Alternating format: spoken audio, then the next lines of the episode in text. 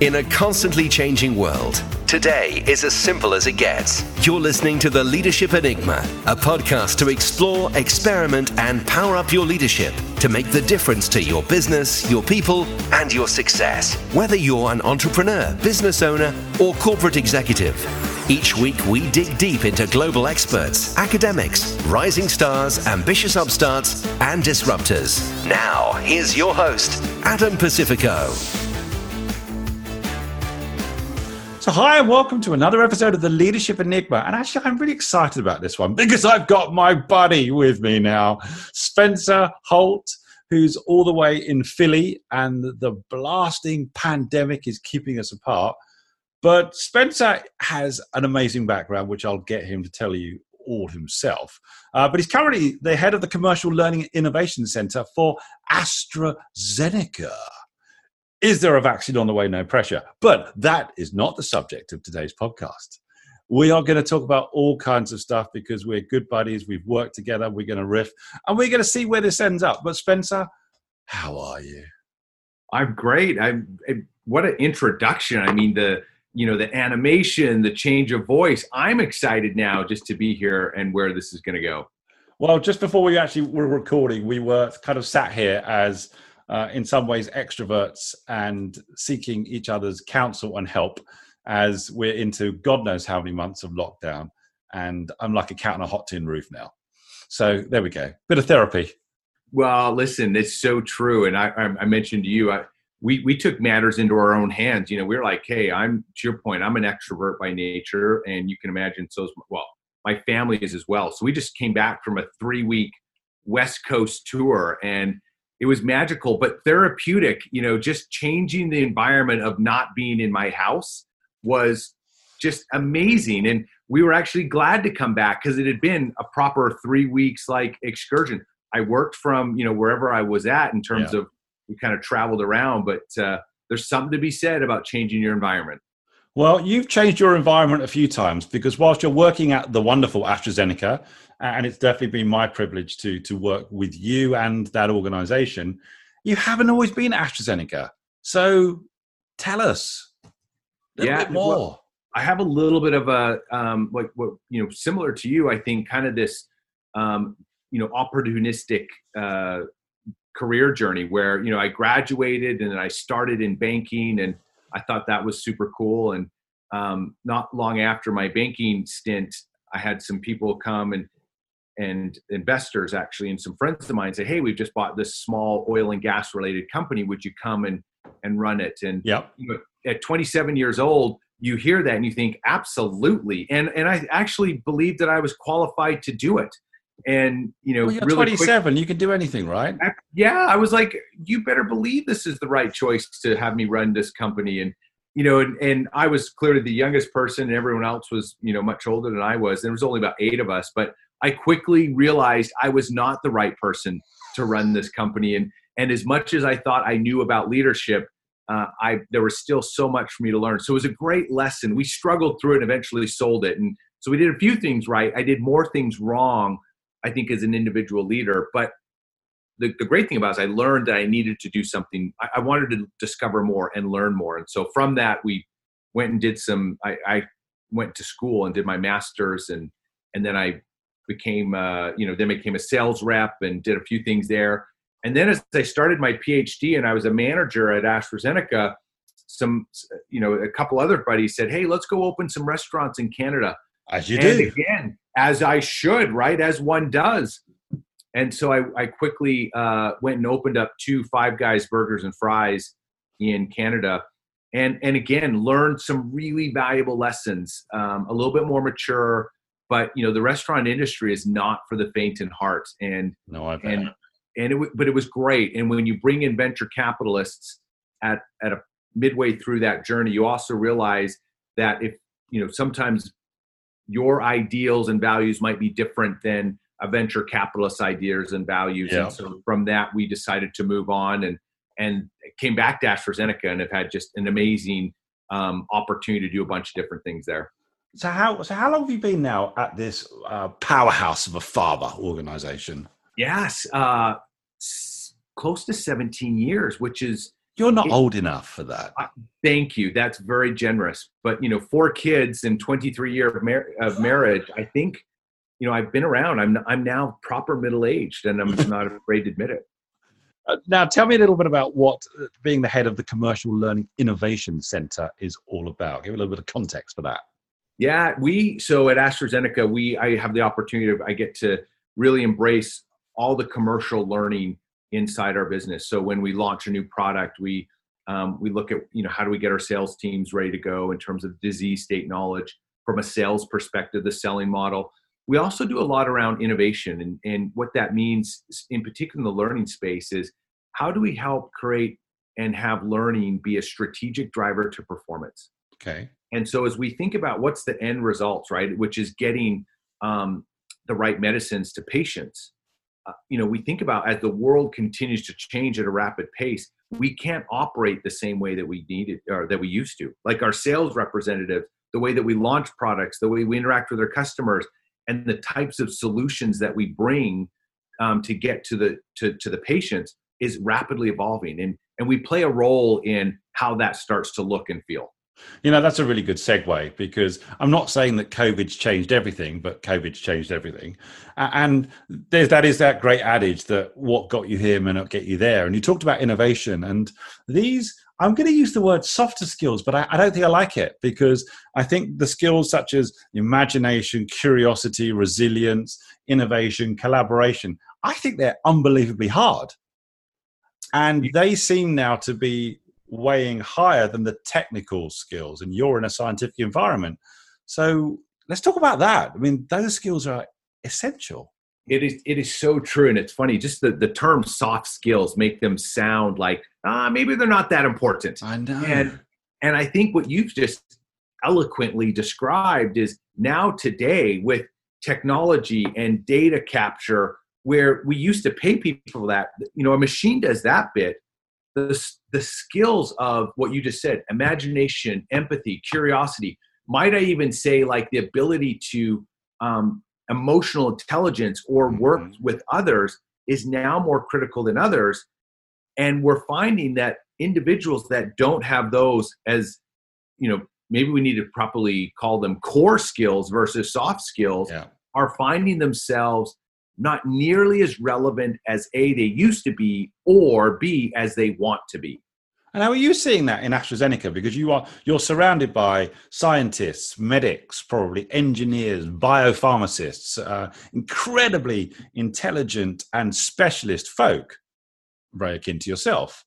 Are you finding though that they're now either struggling to grab hold of these core skills, or they're deliberately building this set of core skills on top of their technical skills?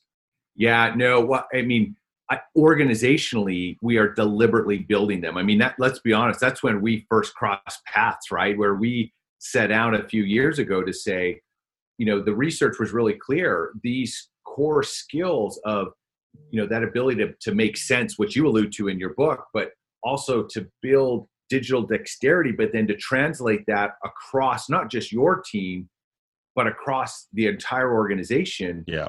those are skills that we recognize we have to equip. And it's no longer to be able to equip that with your most senior leaders. You have to equip that with every layer in the organization now. And so we and and to be fair i think both inside astrazeneca and outside we we have a good mix of leaders that are embracing and try to build it. We also still have individuals that i think are saying i'm waiting for things to get back to normal.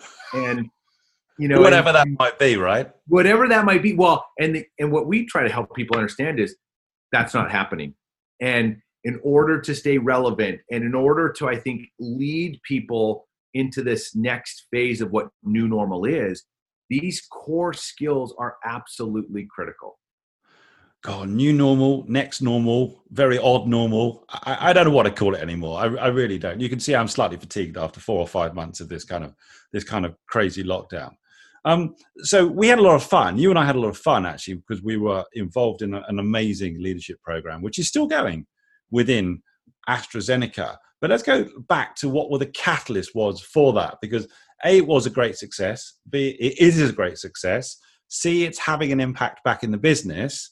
But what lit the blue touch paper for it in the first place?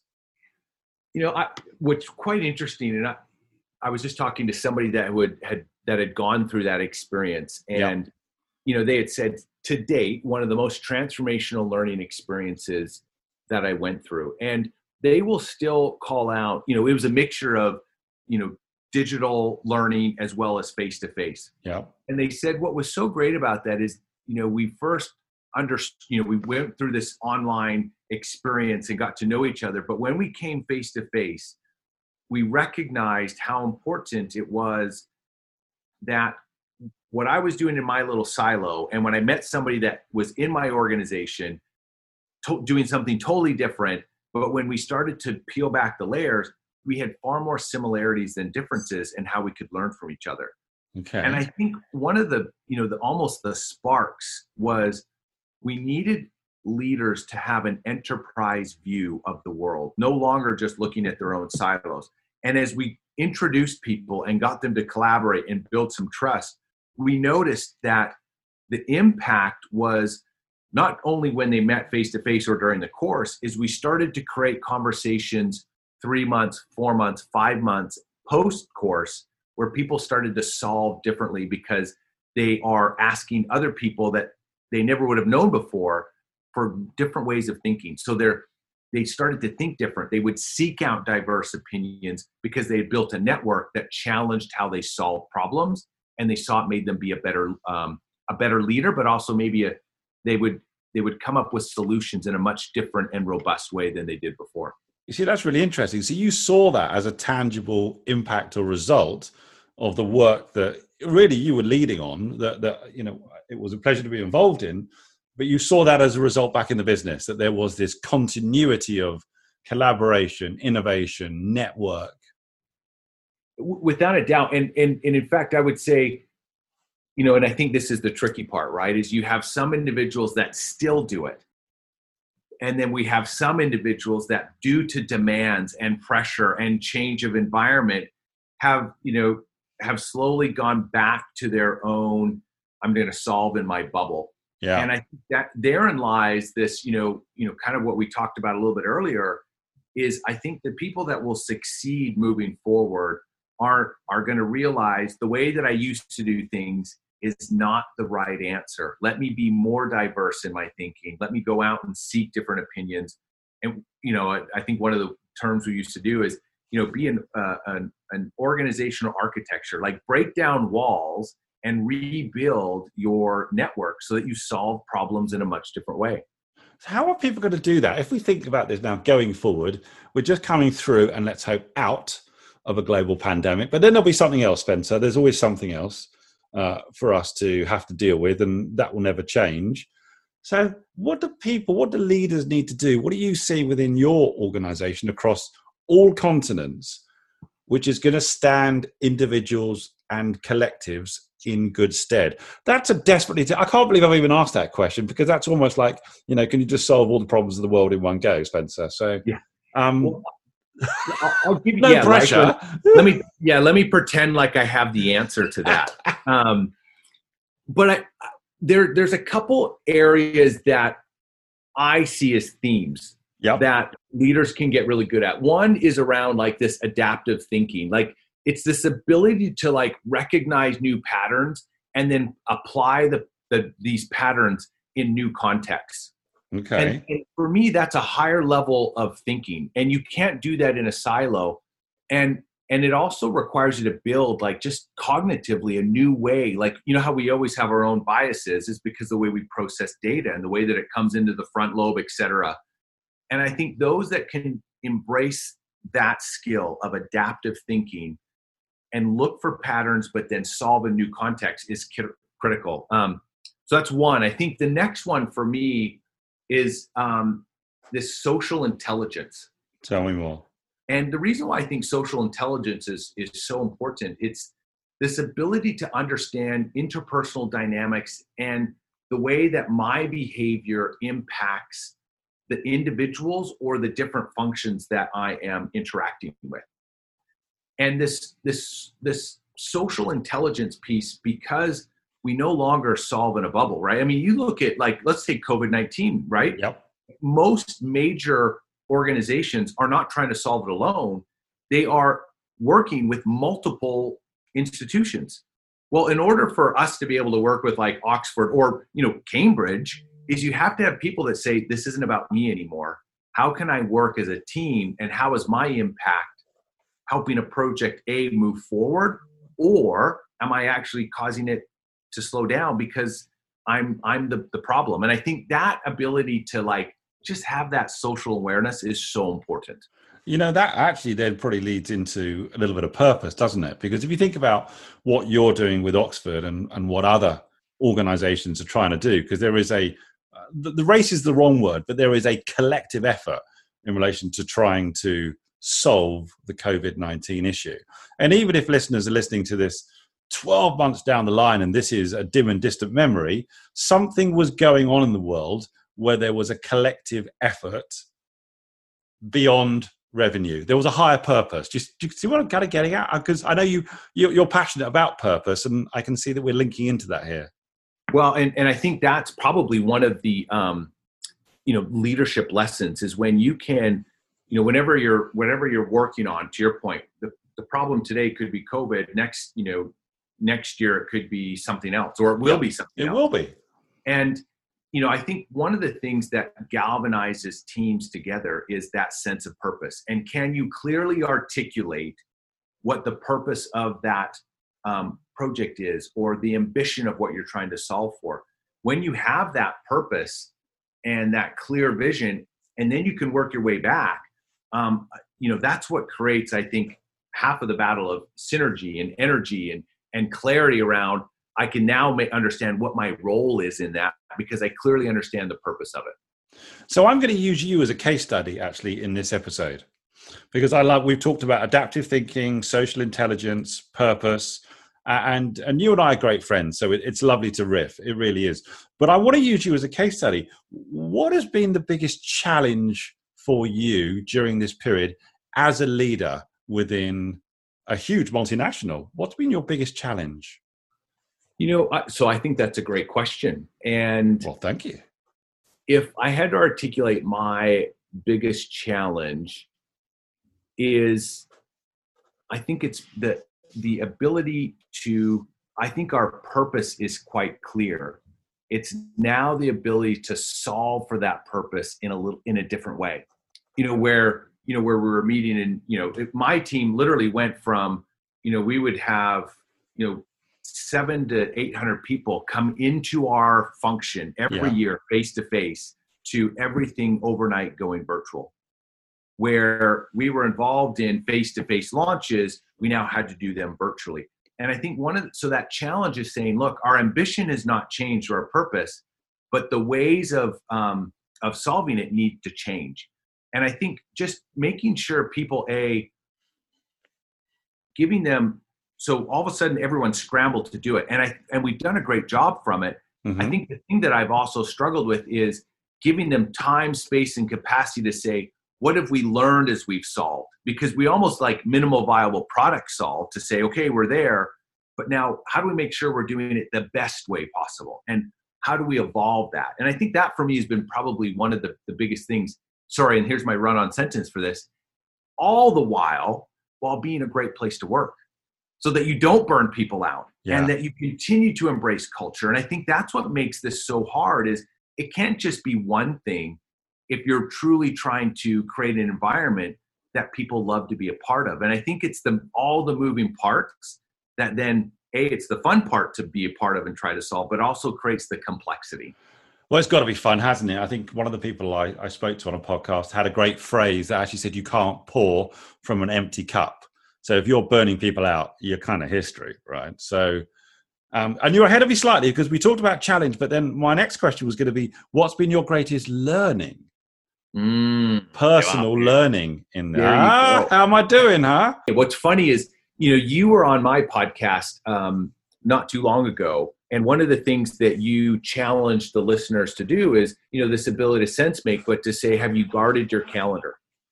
And yeah. you know, have you created space for for people to make sense and i've i've done that now to say have we created time to make sense of what we've solved for So, biggest personal learning is making sure that both myself and the individuals on my team or my senior leadership team really take time to say, what have I learned? And uh, it's almost like what you talk about in your book, sense make. Yeah. Have we provided calendar time, almost like, you know, when you do a project and you take time to kind of say, what did we learn? And what have we, what will we do different? You know, in the middle of COVID, it's almost been it's almost been too easy to not do that because of the pace and the burn at which we've been trying to do. And in order for us to stop and make sense it's not just about the process of what we're doing and what we're learning.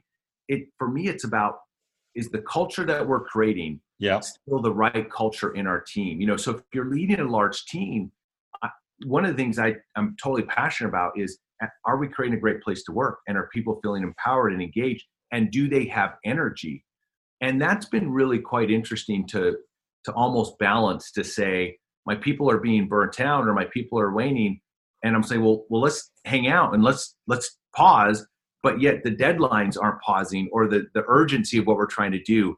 And that balance has been the personal learn of how do we strike that and how do we really um, strategically prioritize and say you're just going to have to say no to stuff and that's okay. And in order for you to gain that back.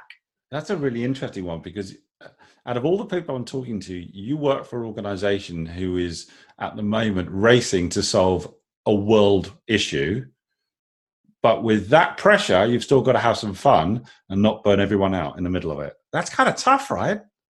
Well, it, it, it, you know, it's incredibly difficult because, to your point, you know, you know whether you're solving for a, um, you know COVID 19, or I, I, there are many organizations that would also have, I would probably say, they would see what they're delivering to us is important. Of course. If you want people to have energy and you want people to think creatively and you want them to be adaptable and, and you know imaginative and creative, they have to be able to go to sleep feeling good about themselves and not stressed out about when's my next calendar important uh, uh, uh appointment.